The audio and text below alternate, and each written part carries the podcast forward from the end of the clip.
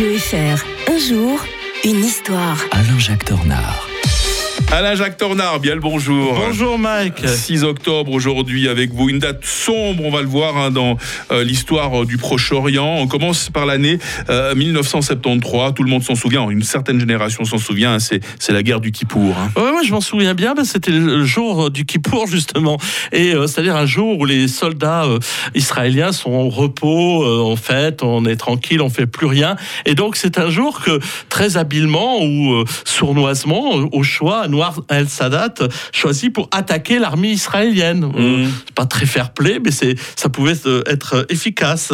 Et cette guerre, euh, finalement, il, euh, il a failli peut-être même l'emporter parce que l'armée israélienne, sur le moment, elle est totalement bousculée. euh, mais elle reprend vite euh, de la de la vigueur parce que entre temps, il y a aussi les Syriens qui qui, ont, qui se sont mis de la partie euh, et euh, l'armée israélienne arrive à bousculer tout le monde. Elle arrive même à, à faire évacuer le Sinaï par l'armée égyptienne et de prendre pied de l'autre côté de, de- de- du, du Nil, c'est-à-dire du côté de la vallée du Nil. Et euh, là, tout à coup, l'ONU dit non, maintenant stop, on arrête les frais on, et on revient en arrière. Et finalement, de cette guerre euh, qui a quand même été assez euh, violente, hein, il y a eu des, des- des dizaines de milliers de morts, eh bien, on va en faire quelque chose de, de formidable, une paix. Mhm. Tout simplement. Alors, cette euh, Anwar el-Sadat, qui avait longtemps été affilié à la mouvance islamique, d'ailleurs des, des frères musulmans, bien, il s'en était détaché pour rejoindre Nasser et euh, le devenu un des président grands Nasser. artisans de la paix. Voilà, après, hein. exactement. Et là, il- on, on- il comprend que finalement, euh, les, quand on a été de grands adversaires,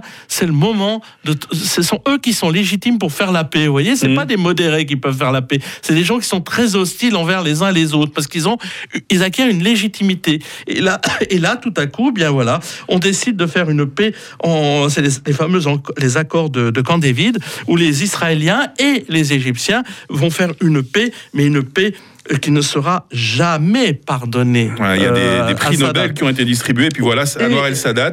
Le 6 octobre, hein, on revient à ce 6 octobre 1981, Anwar el-Sadat, assassiné. hein. Voilà, exactement. Il y a un défilé militaire. euh, On a toutes euh, les images en tête où Mhm. tout à coup on voit euh, euh, des, des soldats qui défilent et qui euh, sortent de leur mitraillette et, et euh, arrosent la tribune officielle. Et Sadat va mourir. Finalement, il s'est sacrifié hein, parce qu'il savait très bien qu'il risquait sa vie. Euh, le- ce traité de paix était très mal perçu par euh, ses compatriotes égyptiens. Il faut bien se dire que le monde arabe a toujours vu euh, Israël comme un corps étranger qu'il fallait rejeter à la mer. Et lui, euh, donc, il a été perçu par nombre d'Égyptiens, particulièrement dans les, les plus religieux d'entre eux, comme un traître. Et donc, il, fa- il fallait lui, lui le, le- le tuer tôt ou tard. Et donc, voilà, c'est pour cela que c'est arrivé là. Mais cette paix, finalement, a subsisté jusqu'à nos jours.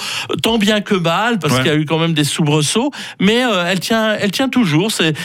Israël est en paix officiellement avec l'Égypte. Ça avait permis longtemps aux Égyptiens d'accueillir des touristes israéliens. L'histoire euh, du Proche-Orient avec cette date hein, tellement emblématique euh, du 6 octobre. Demain, nous serons vendredi 7 octobre. On va revenir en 2001.